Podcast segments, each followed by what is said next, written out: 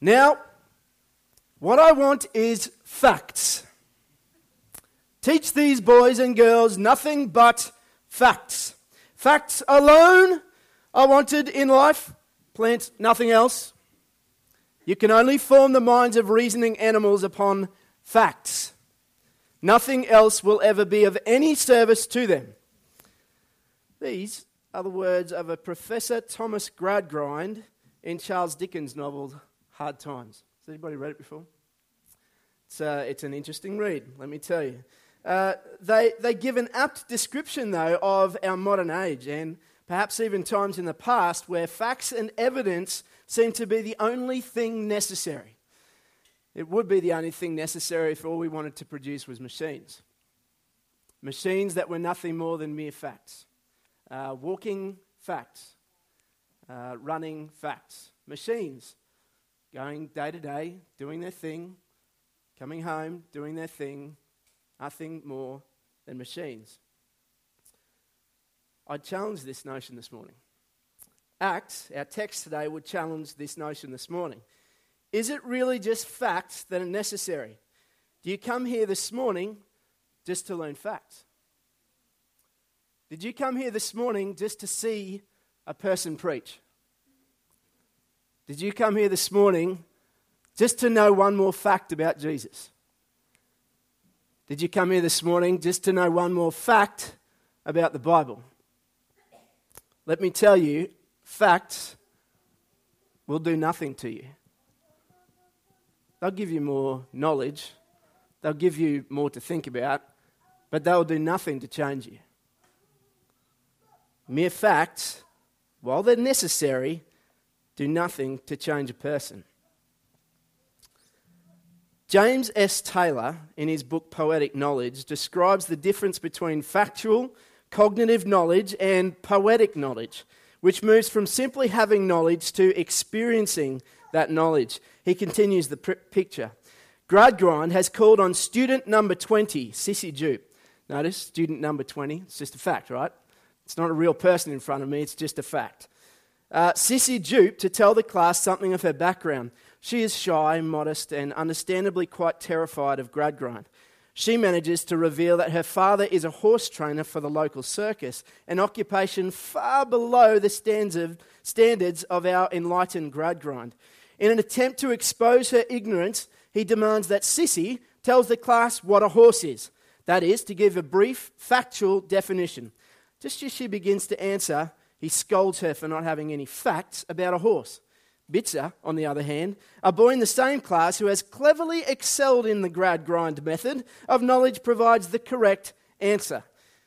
This is what Bitzer says Quadruped, graminivorous, 40 teeth, namely 24 grinders, 4 eye teeth, and 12 incisive. Shed coat in the spring, in marshy countries, shed hoofs too. Hoofs hard, but requiring to be shod with iron, age known by marks in mouth. Now, girl number 20, said Gradgrind, you know what a horse is. Exactly. The cruel irony, of course, is that no one in the class except Sissy Jupe really knew what a horse is. Least of all, Gradgrind and Bitzer. Facts alone keep us blind to what is really true. This fact is true. No person in all of history has ever been saved from death to life on facts alone. But to know this fact to be true, you must experience it. There's a deeper knowing that must take place. Gradgrind and Bitzer knew what a horse was by the way of facts on a page and in their memory, but they didn't know a horse by way of experience with that horse. They were blind to truly knowing a horse or being known by a horse. You imagine Sissy Jupe stroking that horse. You imagine Sissy Jupe feeding that horse. You imagine Sissy Jupe talking to that horse and the horse trusting her when she comes near. You see, she really knew the horse. Sometimes I think it can become like this with our Saviour, the Saviour of the world, Jesus Christ. We can know Jesus by way of fact, and we can come and learn about him every week during church, but in actual fact, we completely miss knowing him. and being completely known by him. Let's dive into the word today. Uh, we're going to eat, read Acts chapter 3, the whole chapter. Uh, by way of introduction, while you're going there, Acts chapter 3, remember that at this moment in history, the church is just ramping up. Jesus was go- gone, and the Holy Spirit had come to dwell in believers as the temple of God. The church became the witness to the world of what this would, this would look like. Jews and the peoples could see, uh, but they were still actually blind, as we'll come to see. Acts chapter 3. Let's go there now. Now, Peter and John were going up to the temple at the hour of prayer, the ninth hour, and a man lame from birth was being carried, whom they laid daily at the gate of the temple, that is called the Beautiful Gate, to ask alms of those, those uh, entering the temple. Seeing Peter and John about to go into the temple, he asked to receive alms. And Peter directed his gaze at him, as did John, and said, Look at us. And he fixed his attention on them, expecting to receive something from them. But Peter said, I have no silver and gold, but what I do have, I give to you. In the name of Jesus Christ of Nazareth, rise up and walk. And he took him by the right hand and raised him up, and immediately his feet and ankles were made strong. And leaping up, he stood and began to walk. And he entered the temple with them, walking and leaping and praising God. And all the people saw him walking and praising God, and recognized him as the one who sat at the beautiful gate of the temple, asking for alms. And they were filled with wonder and amazement at what had happened to him. While he clung to Peter and John, all the people, utterly astounded, ran together to them, the portico called Solomon's. And when Peter saw it, he addressed the people Men of Israel, why do you wonder at this? Or why do you stare at us as though by our own power or piety we've made him walk? The God of Abraham, the God of Isaac, and the God of Jacob, the God of our fathers, glorified his servant Jesus, whom you delivered over and denied in the presence of Pilate when he had decided to release him. But you denied the holy and righteous one and asked for a murderer to be granted to you. And you killed the author of life, whom God raised from the dead. To this we are witnesses. And his name, by faith in his name, has made this man strong, whom you see and now know, and the faith that is through Jesus has given the man this perfect health in the presence of you all. Just stop there for a minute.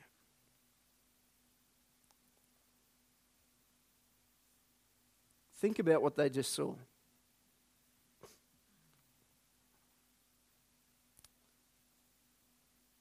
Lame from birth, leaping, shouting, praising God. Would you be amazed? Oh, it's amazing. And now, brothers, I know that you acted in ignorance as did also your rulers. But what God foretold by the mouth of all the prophets, that his Christ would suffer, he thus fulfilled. Repent, therefore, and turn again, that your sins may be blotted out, that times of refreshing may come from the presence of the Lord, and that he may send the Christ, appointed for you, Jesus, whom heaven must receive until the time for restoring all things about which God spoke by the mouth of his holy prophets long ago.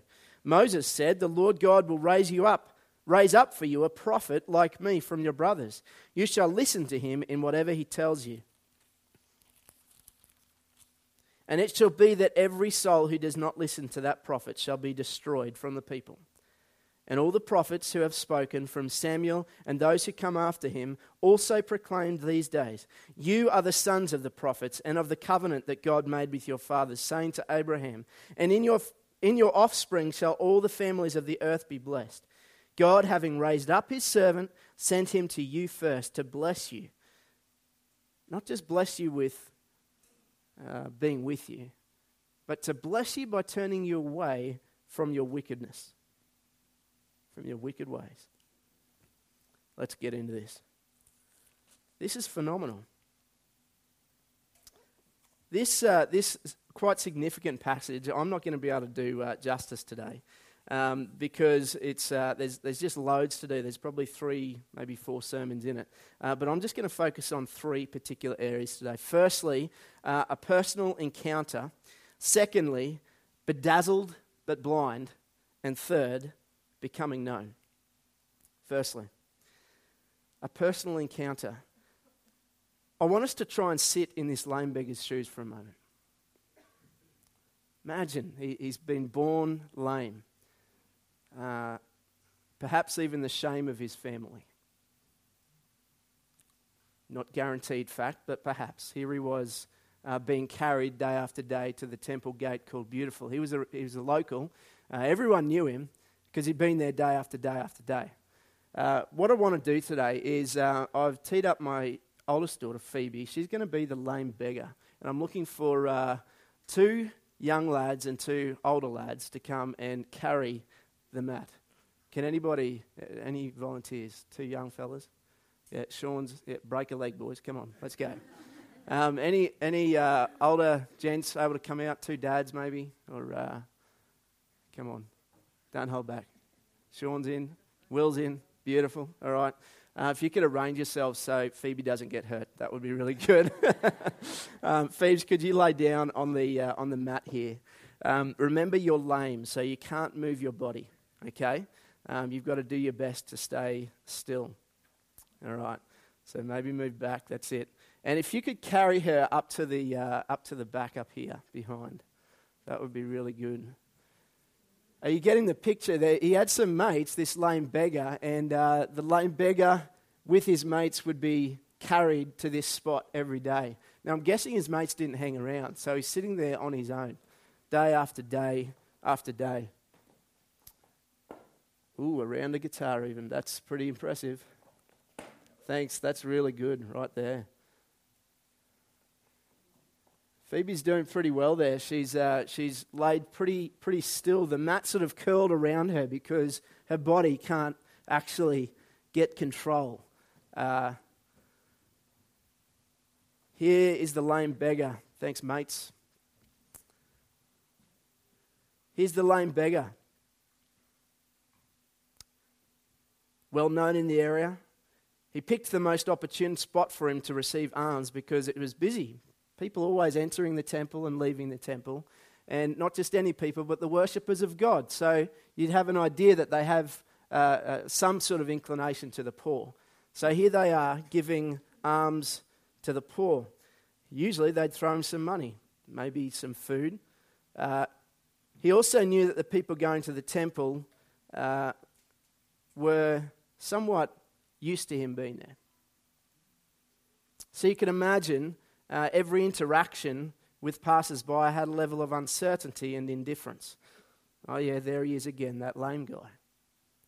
Yeah, I'll give him a little bit. Hopefully, that'll be enough for him to live today. Although he begged hard, his face would be brought low from the disappointment of the people ignoring him. Remember, he'd been this way since birth. This had been a long disappointment. You could forgive him for feeling a cold, hard sense of hopelessness and blindness to anything more than just what he could see. But Peter and John begin to change all that. Filled with the Holy Spirit, they walk by this beggar. Notice they don't just drop money. It'd be pretty dead and cold, wouldn't it? Just drop a bit of money and hope for the best. No, they didn't just drop money. They walk up close to him and, and call out of his indifference, call him out of his shame. Look at us. See, no one would have looked at him, not really looked at him.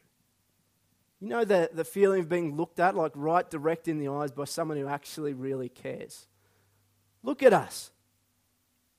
The man looks at them, but only to try and get something from them. Having been to India, uh, I've seen just, just beggars on the street, and there's this sort of hard look about them. Stale, hardened from the, just the difficulty of this life that they live. He looks them in the eyes. Peter assures him that he has something better to offer, offer him than silver or gold. Don't miss this. What Peter offers him is invisible. In the name of Jesus Christ of Nazareth, walk. Now, that might have been enough, but to make it even more personal, he reached out his hand to this man and helped him to his feet, while immediately his feet and ankles became strong. His response is just glorious. They continued in the temple with the man walking and jumping and praising God. Can you do that for me? Let me help you up here.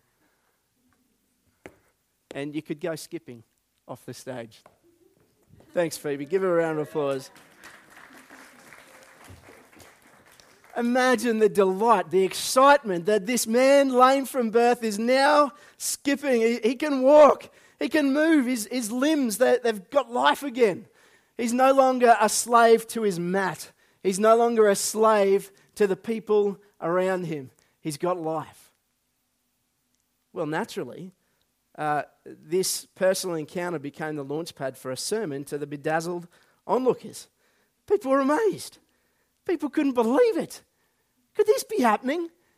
Really? There must be some magic.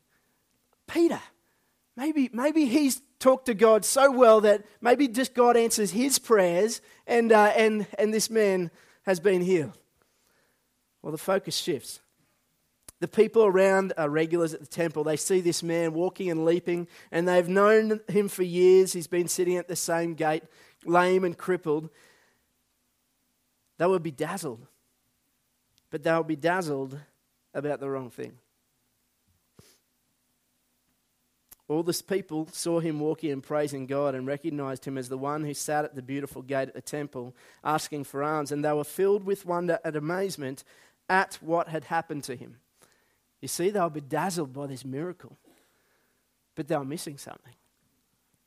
I think they could see the facts of what was going on in front of them, but they were missing something so much more precious. All they saw was Peter and his powers. That was what they were amazed with. Peter, though, Peter wants them to be hungry for more than just the facts that they can see. So he began to preach. Now, let me just uh, describe this word uh, bedazzled. Bedazzled but blind. Bedazzled means you're, uh, you're, you're amazed by the, uh, the power, the, the might, the, uh, the exterior performance of a person. Uh, perhaps uh, when you walk into a gym, you're bedazzled uh, by the, the beasts in front of you, right? With pecs so big and a six pack so cut and ripped. Maybe you're bedazzled every time you walk past the, the shops and you see the mannequins perfect in the shape of their body and, uh, and wearing the, uh, the, the incredible clothes. Although mannequins are changing now, aren't they? That's, uh, that's a bit of an interesting shift. Anyway, that's not the point. Bedazzled by this exterior appearance, right? Well, being led by the Spirit with the once crippled man holding him, uh, Peter speaks to this bedazzled crowd to awaken them from their blindness. He begins by shifting the focus. Why do you look at us? Why does this surprise you? Why, why do you think that by our power, our godliness, we made this man walk? They're really good questions. Why are you so amazed with this? Because this is not the most important thing. This miracle is not the most important thing. This man getting up and walking is not the most amazing thing. And then he continues on. He knew the cause of this miracle was someone greater. He could see further than the facts, and he wanted people to see further than the facts. So he actually starts and he continues with this, uh, with this sharp rebuke.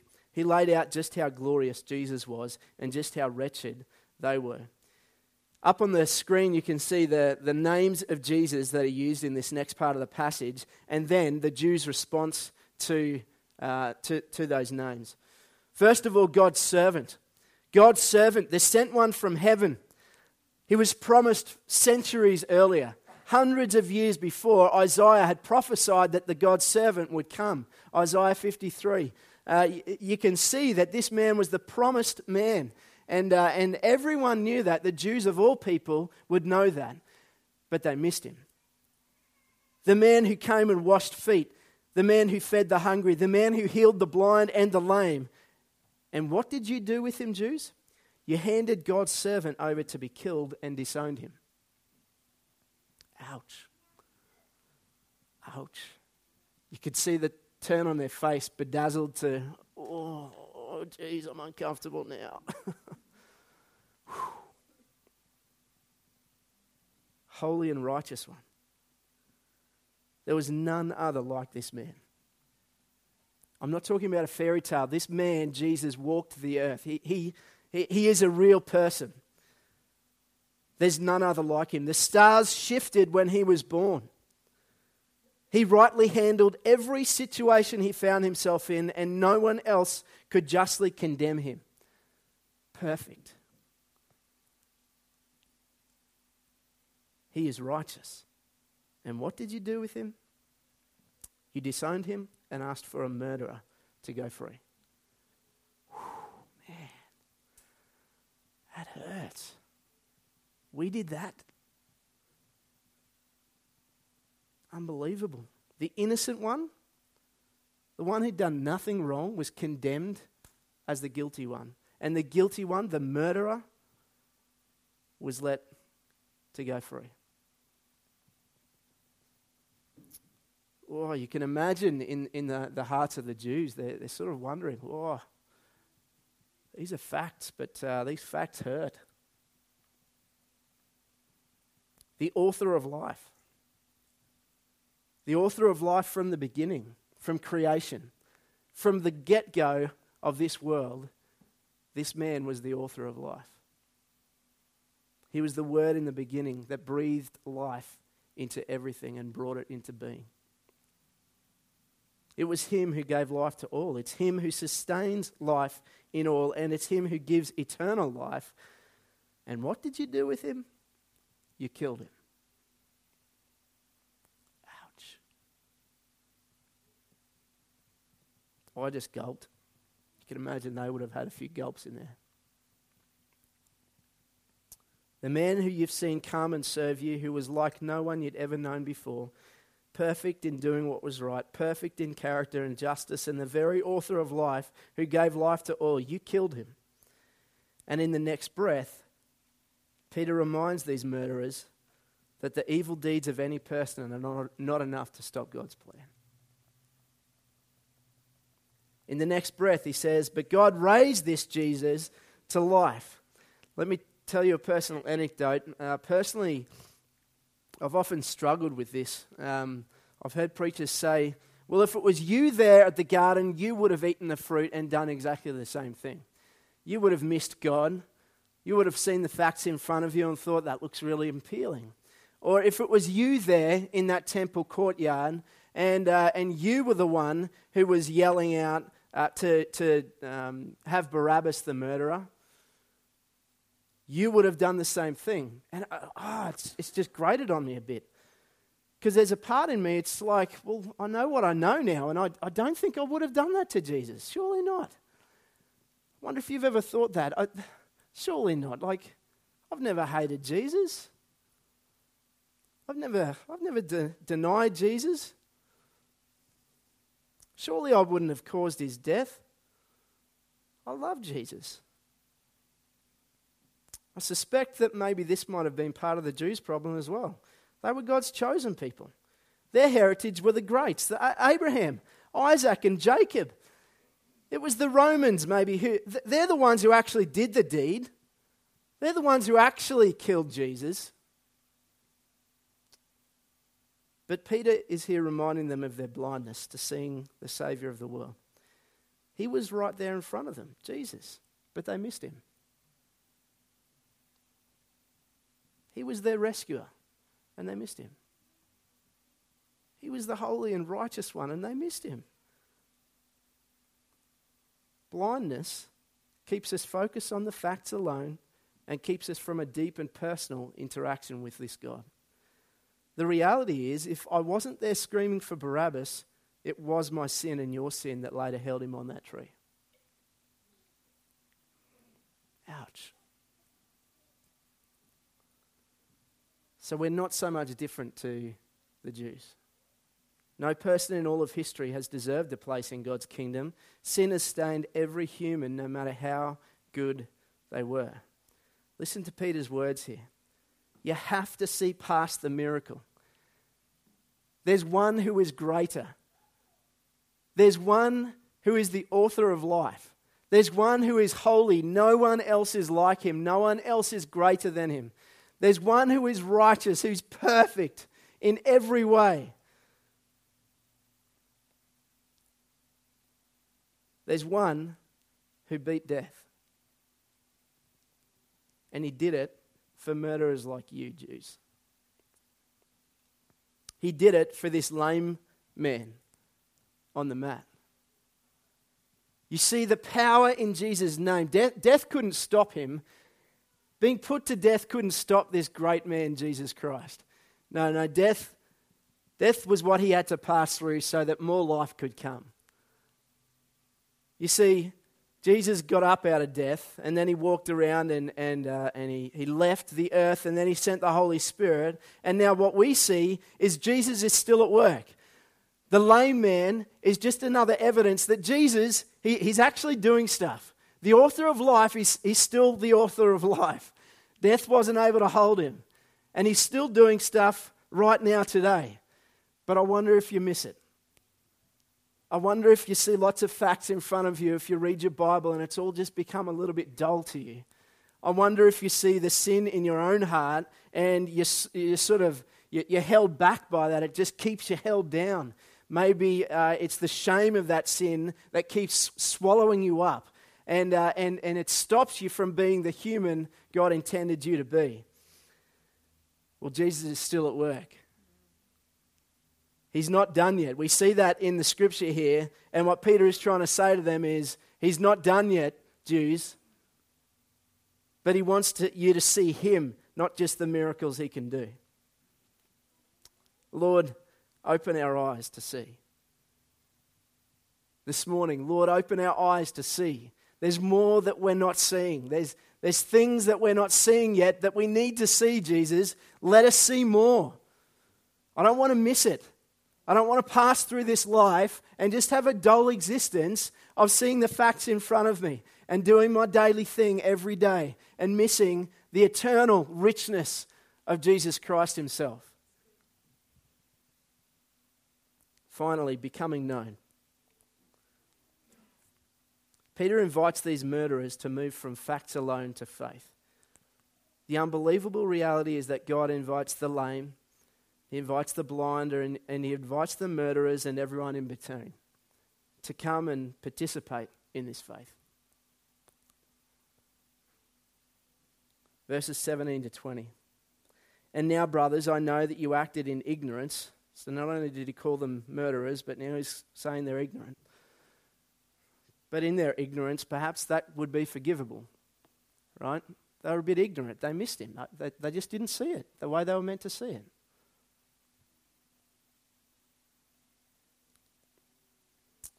But what God foretold by the mouth of all the prophets that his Christ would suffer, he thus fulfilled. Repent, therefore, and turn again that your sins may be blotted out, that times of refreshing may come from the presence of the Lord, and that he may send the Christ appointed for you, Jesus, whom heaven must receive until the time for restoring all things about which God spoke to the mouth of his holy prophets long ago. I just want to hone in on this a minute. Repent. Um, historians would, uh, they've shown that uh, what they wrote on in that day was papyrus. And so uh, papyrus was obviously made from the reeds of uh, the plants around, and they were able to go through this process and turn it into paper. And when we think of writing on paper, often what we think of is uh, you, you put your pen to your paper, and there's this acid in the ink that actually sinks into the paper. And, uh, and once you write on it, it's very hard to erase. Um, you can sort of imagine erasing this ink out of a piece of paper and, uh, and it just not going. You, you keep erasing, the paper starts to fade away and it starts to rip and tear.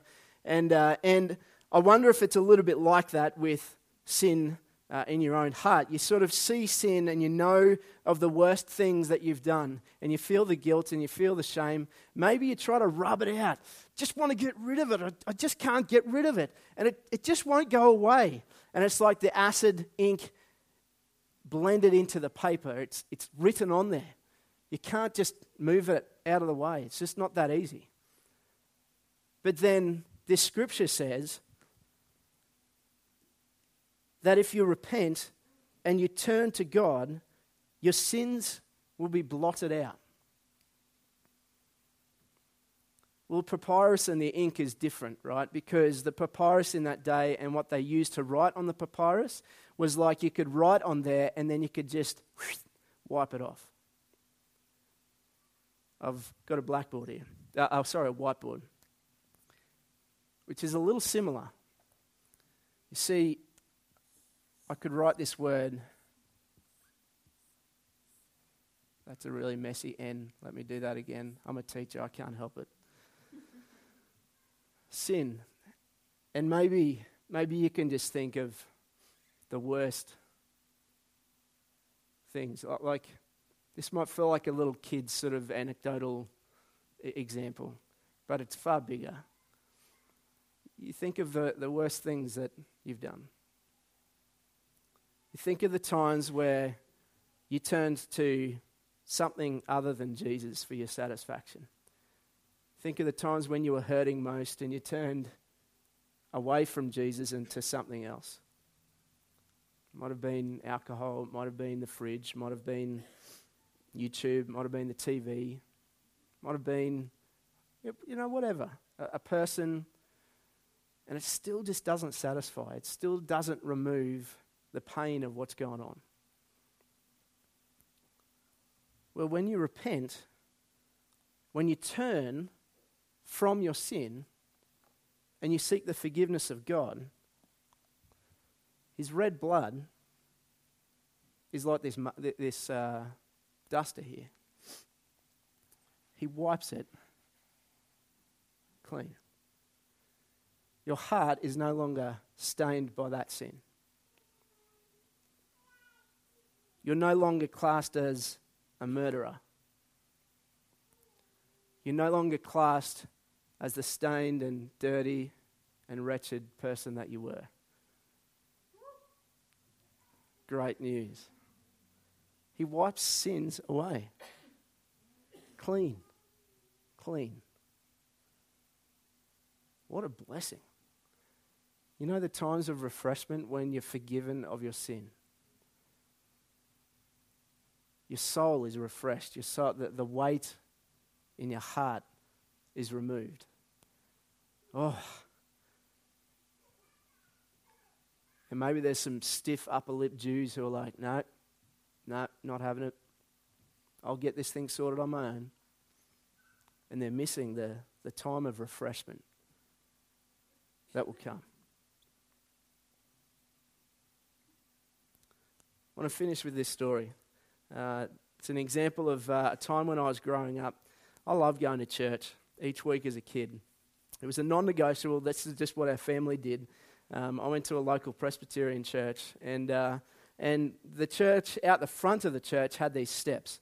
And, uh, and as, as we'd go up the steps, I'd think, okay, how many steps can I jump? So I missed steps and like, yes, all the way to the top without touching a step. And I had these concrete sort of uh, angles up the side, and, and then you walk into the foyer, and uh, it's all brick, right? It's all um, brick uh, inside. And so uh, my parents would often remind me don't run through the foyer.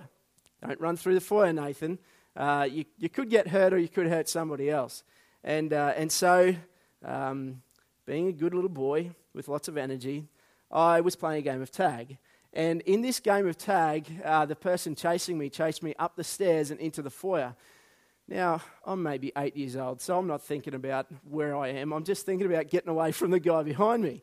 And, uh, and as I ran in, I looked behind, and then he was coming. So I look ahead, and bam, straight into the corner of a brick wall.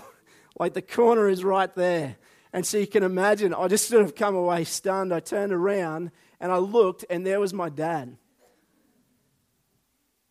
And he grabbed me, and he pulled me in right into his belly. I just remember my face just being tucked into his belly. The, the egg on my head uh, grew very big, and uh, very quickly they took me to emergency. You know what he could have done right then? He could have given me all the facts.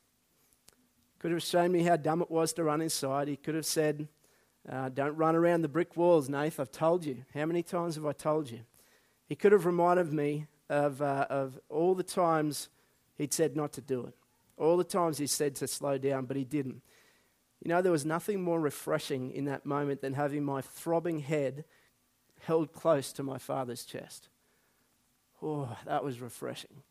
It could have been someone else. It could have been an elderly lady, or it could have been a mate who sort of picked me up and carried me uh, to, to someone who could help. But no, it was my dad. He was right there. He drew me close. He saw the disaster I'd made of my head and he took me to emergency. Can you see what happened here? He saw me. He knew me. He knew my disobedience and he knew I'd made a mistake and he held me close and rescued me.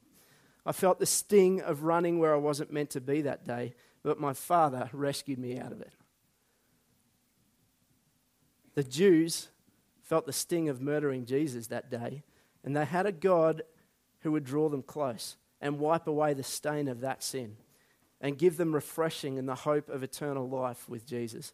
It's just as true today. If you've come here and you're just looking for facts, I want to tell you there's something more than just facts. His name's Jesus. And he wants to give you himself over and over and over and over and over again. You might be feeling dull. You might be feeling like I'm reading the Bible, I'm coming to church, and it's just sort of the, other, the, the, the, the thing that I do every day or every week, and it's just dull. I'm not, uh, uh, there's, it feels like facts all around me. Well, come and experience Jesus. Be known by him. Be honest before him. This is the worst that's happened this week, Jesus. This is where I've missed you. This is where I've turned from you. Come and be honest and experience the closeness of Jesus Christ. Just like that lame man experienced the hand of Peter, experienced the look in his eyes, and he was drawn up out of his lame body into almost a new body, right? And he's leaping about. Stop dabbling in the facts about Jesus and just come to him. Just as faith in the name of Jesus made that lame man well, so faith in the name of Jesus right now, today, will wipe the stain of your sins and prepare you for eternal life with Him. You know how death didn't keep Him down? It won't keep you down either. If you put your faith in His name today,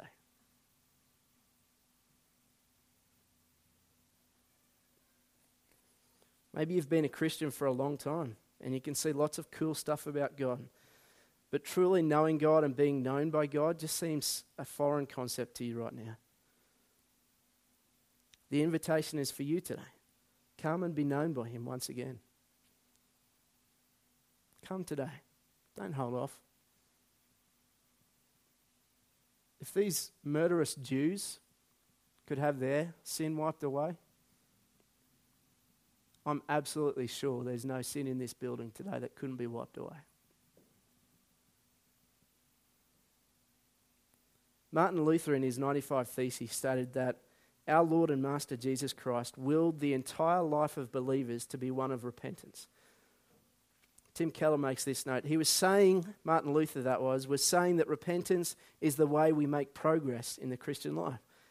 Indeed, pervasive, all of life repentance is the best sign that we're growing deeply and rapidly into the character of Jesus.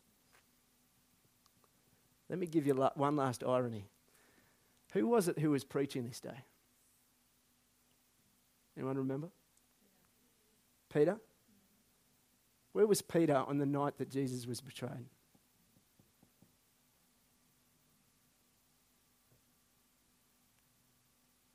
Anyone remember? He was hiding. He was in that courtyard watching Jesus get, uh, get questioned. And what did he do? He denied Jesus. The preacher couldn't even get it right. There's hope for you and me. the preacher couldn't even get it right. You know the difference between the preacher, Peter, and the Jews and us? The only difference is that he's turned to Jesus. He walked away and he wept bitterly because he denied his Lord and Savior. He turned to Jesus. He experienced Jesus, he experienced the sin being wiped away. And if you're a believer today, that's an everyday experience. And it ought to be the best experience each day because you're drawing nearer and nearer to your Lord Jesus. I want to finish today uh, with a, just an opportunity for you to do that. Um, we're not going to stay in our seats today. I'm going to invite the um, elders and deacons to come and uh, serve some communion. This communion today is a very clear physical representation of how intimately Jesus wants to be intermingled inside of you. We heard it at the beginning. Jesus broke bread and he gave it. And that bread was a symbol of his life, broken for you. And the, the juice, the wine, was a beautiful symbol of his blood. It's a reminder that there's nothing that cannot be wiped away, no sin that cannot be wiped clean, except through faith in Jesus Christ. If you've never known Jesus, never known him like this, maybe you know facts about him, but you've never known him like this, you feel free to come and know him. You pray, you turn to him confess all, all that you can think of. Confess just how wrong you've been in following your own life, your own way. Come to Him and, and participate with Him. He wants you to have eternal life today.